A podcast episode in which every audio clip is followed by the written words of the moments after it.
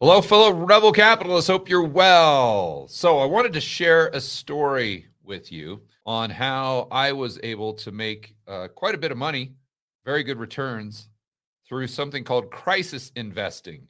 And of course, that's not an original term. I'm getting that from my good friend, Doug Casey. And actually, ironically enough, Doug is how I got the idea for this crisis investing I did back in 2013 that ended up working out very, very well for my portfolio.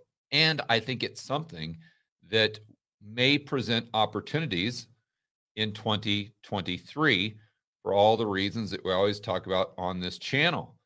Although those opportunities might not be there right now, I think it's prudent to go ahead and set up a watch list and prepare just in case things get cheap. You can go ahead and take action, and it's premeditated. It's not reactionary. So let's go ahead and first and foremost go over this story from Bloomberg that Josh just sent me. And this is kind of what sparked my idea and why I wanted to talk about crisis investing.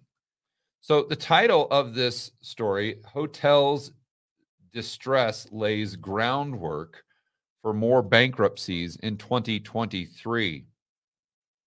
Now, I wasn't familiar with this. I thought pretty much every hotel was doing well. And I know there are a lot of hotels that are or did well in 2022. But this gentleman, Alex Wolf, reports that not all of them did. In fact, several hotels and name brand hotels actually went bankrupt in 2022 because they were just barely hanging on by a thread. And although they may have gotten the PPP loans and all these other things, that it didn't, along with other factors, it didn't help them weather the storm, so to speak. And they waved the white flag. But there's also other variables that are at play right now that I didn't really know about and that Alex brings up that are very insightful. So let's get into this. So he's talking about parts of the hospitality industry maybe finally reaching their tipping point. As of December, close to 4.1 billion out of roughly 93 billion in outstanding lodging loans are delinquent. Wow, I didn't know that either. So that's a good, 5% or so, according to data from CMBS analytical firm Trepp Inc. It currently projects about 35 billion worth of those loans to mature this year. So in 2023. So let's think about this. They're going to have to roll that debt over at likely way higher interest rates. Way higher. Because although Fed funds is still just at 4.25, or what was it? Maybe the range between 4.25 and 4.5. So Fed funds, effective Fed funds, let's call it 4.35, something like that, which doesn't sound like a lot when you look at the historic Fed funds rate, but the rate at which it has increased is quite literally unprecedented. So think about that. The 35 billion, man, that mature this year, 2023. That's almost, what is it, a third? It's a little more than a third of the total outstanding loans for lodging, which would mean hotels, mature this year. So I'm assuming that most of that 35 billion is not going to be just paid off, but it will be rolled over. I mean, double the interest rate? I mean, what does that do to your bottom line if you're a hotel where your interest costs double, maybe even more? So this gal, Deborah Friedland, managing director of Eisner Advisory Group, there's a quote, "I'm getting a number of calls from clients who are in need of assistance." Yeah, just wait till they have to roll over that debt, Deborah. Then you're going to be getting a lot more calls. Many callers are worried about operational costs and shrinking profitability in the face of maturing debt liability. See, by the way, guys, I didn't read this. I just barely, I scanned the title, and I did not read this. So, but is just common sense. I mean, you kind of put two and two together and know that this is the problem that they're going to be facing, as she points out here, which is rolling that debt over. But that's not all the problems. Some are simply asking whether they should file for bankruptcy. So they can see the writing on the wall. I mean, it's not rocket science, for heaven's sakes. All you have to do is just look at your balance sheet, look at your P&L, and then factor in current interest rates, or maybe even higher interest rates, at the time you have to roll over that debt, and just simply do the math. And what she's saying for a lot of these hotels is that math don't work. So they're like, we can see the writing on the wall. We're not going to survive. We cannot survive higher interest rates.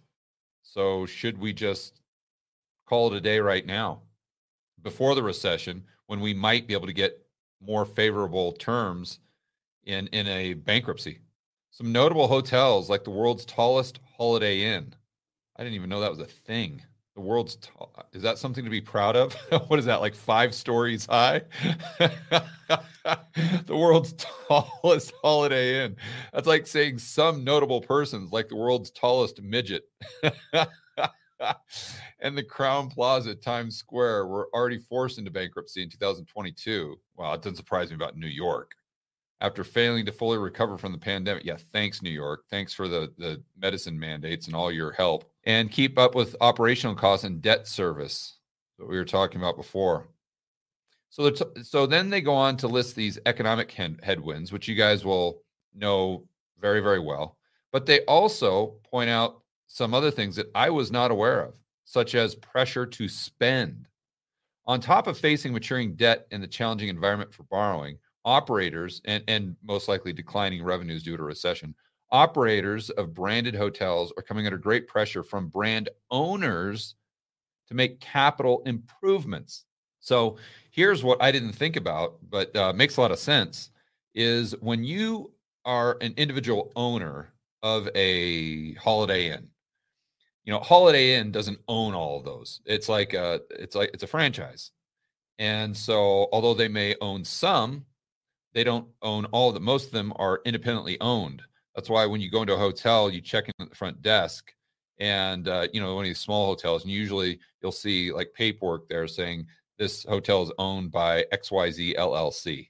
So it's just a DBA, doing business as Hilton or Holiday Inn or what have you, Motel 6. So these franchisors have rules that you have to have this signage. You have to update, at these times. And when you update, you have to do this to your shower. I'm sure the rules are very stringent. And what this article points out is many of these hotel franchisees were allowed to postpone making these improvements under their brand or flag agreements because of the cerveza sickness. But there's now increased demand to complete stalled projects, like updating lounges and other hotel amenities, said another person whose name I can't pronounce, who was hired to lead a bankrupt group that owns and operates a shuttered 5-star Wagner Hote in Lower Manhattan. Not sure what. Okay, I guess that's a hotel,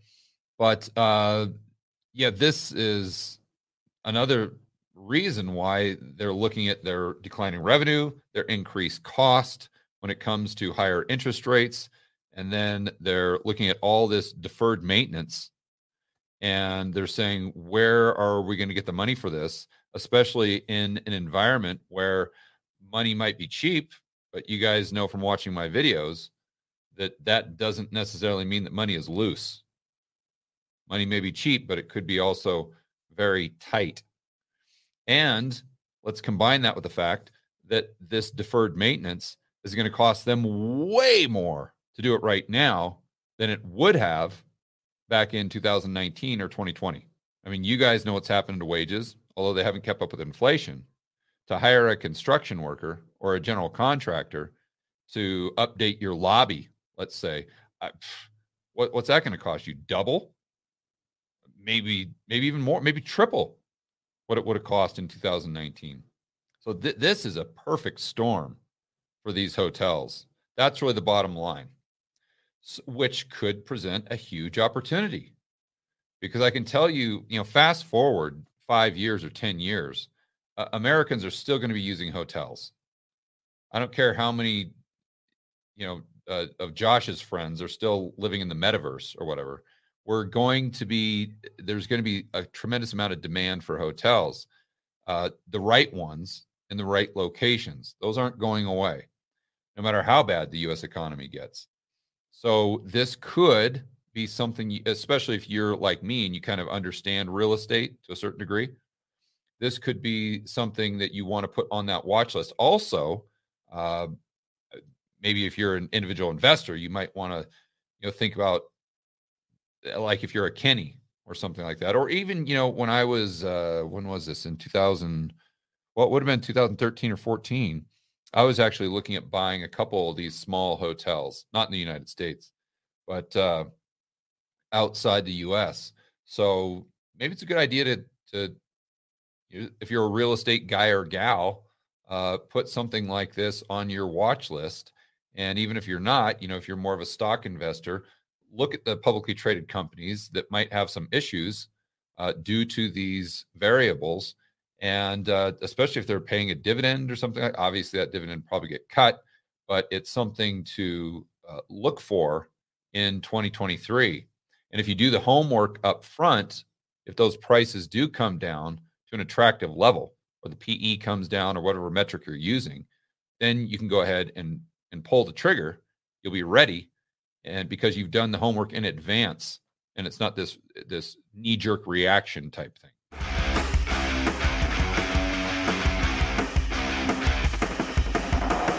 Hey guys, I want to remind you to check out Rebel Capitalist Pro. This is the incredible online investment forum that I have with investment experts Lyn Alden and Chris McIntosh.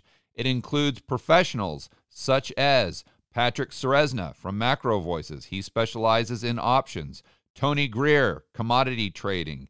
Jason Hartman, real estate. And Brent Johnson with macro economics. If you want to build wealth and thrive in this world of out-of-control central banks and big governments, Rebel Capitalist Pro is the resource you need. So check it out today at georgegammon.com/pro. That's georgegammon.com/pro.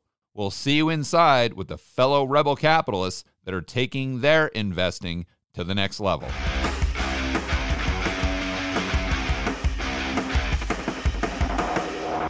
So now let's go over to this story I wanted to tell you guys, which is definitely applicable to hotels, to crisis investing, and what I'm going to be doing next week, along with Josh.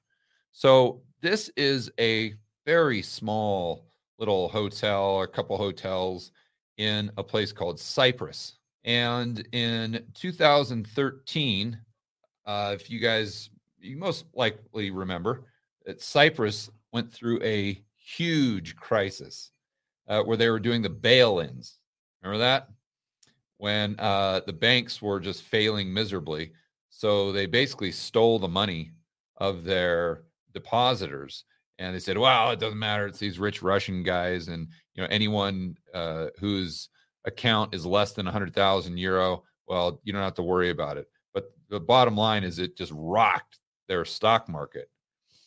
And it rocked the share price of this group called Lordis Lordos Hotels, it's like a little teeny penny stock.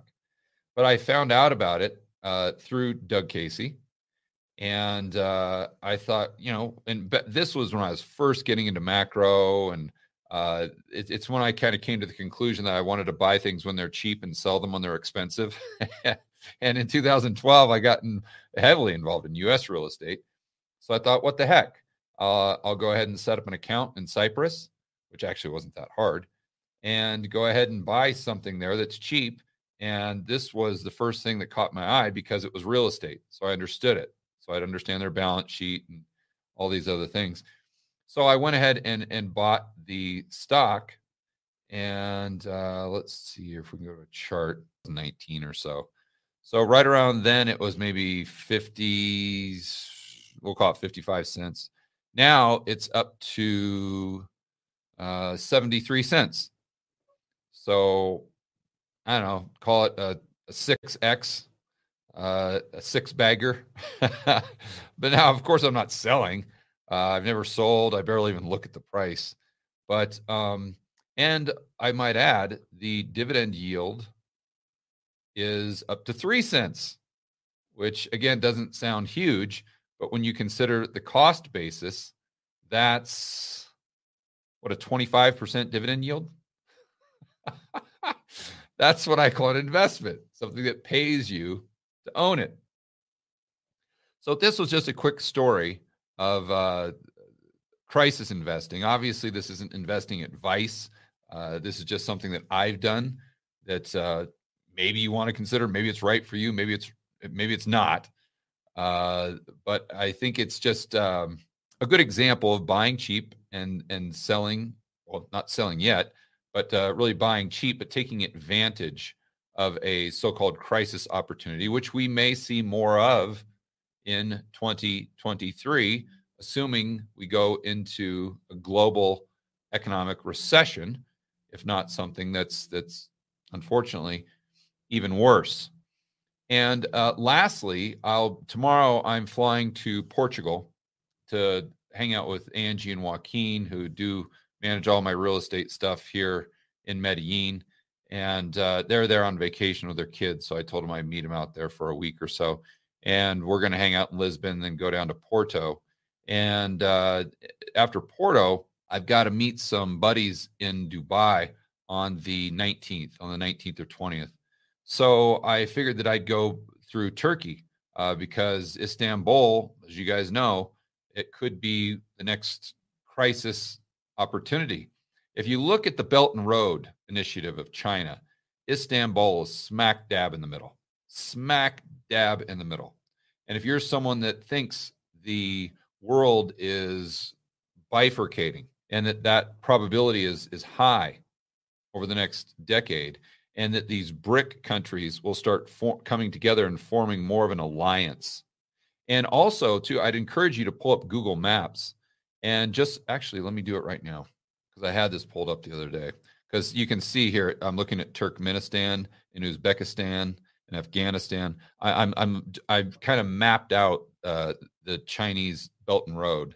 So Istanbul is right here in the middle. For those of you who are geographically retarded, like I am, I'll admit I'm right there with you. But we've got Turkey here. We've got Russia, we've got Europe, but maybe even more importantly, we have Saudi Arabia, we have India right here, China right here as well. So I don't know what percentage of the world's population lives right here in my little, you know, as I'm scrolling around with my pointer arrow, or even, you know, if you want to go as just say Istanbul is your furthest west point. So just say that's furthest west, just include Russia, the Stans, Iran, which has, 50, 100 million people? I mean, a lot of people in Iran. You got Saudi Arabia. You've got India, obviously, 1.6 billion or so. China, another, 1.5 billion. Myanmar, I know there's a huge population there as well. And then if you scroll down, you go down to Malaysia, Vietnam. I mean, I don't know what percentage of the world's population lives right here, but I'm guessing, I don't know, maybe 60%, a large portion. That's safe to say. And so my point there is Istanbul is in crisis mode, dealing with close to hyperinflation. You're dealing with a ruler guy there that's just economically insane, how his cure for inflation is lower interest rates. And at some point, now is probably not the right time, but maybe in the future, like Jim Rogers teaches us, there may be a catalyst to go in there and potentially kick some tires. So anyway, we'll go to this map and we'll kind of see my route here. I'm going to Lisbon tomorrow. I'll be there Sunday. And then from Lisbon, I'm going to shoot over to Istanbul. And Josh, I think, might meet me out there.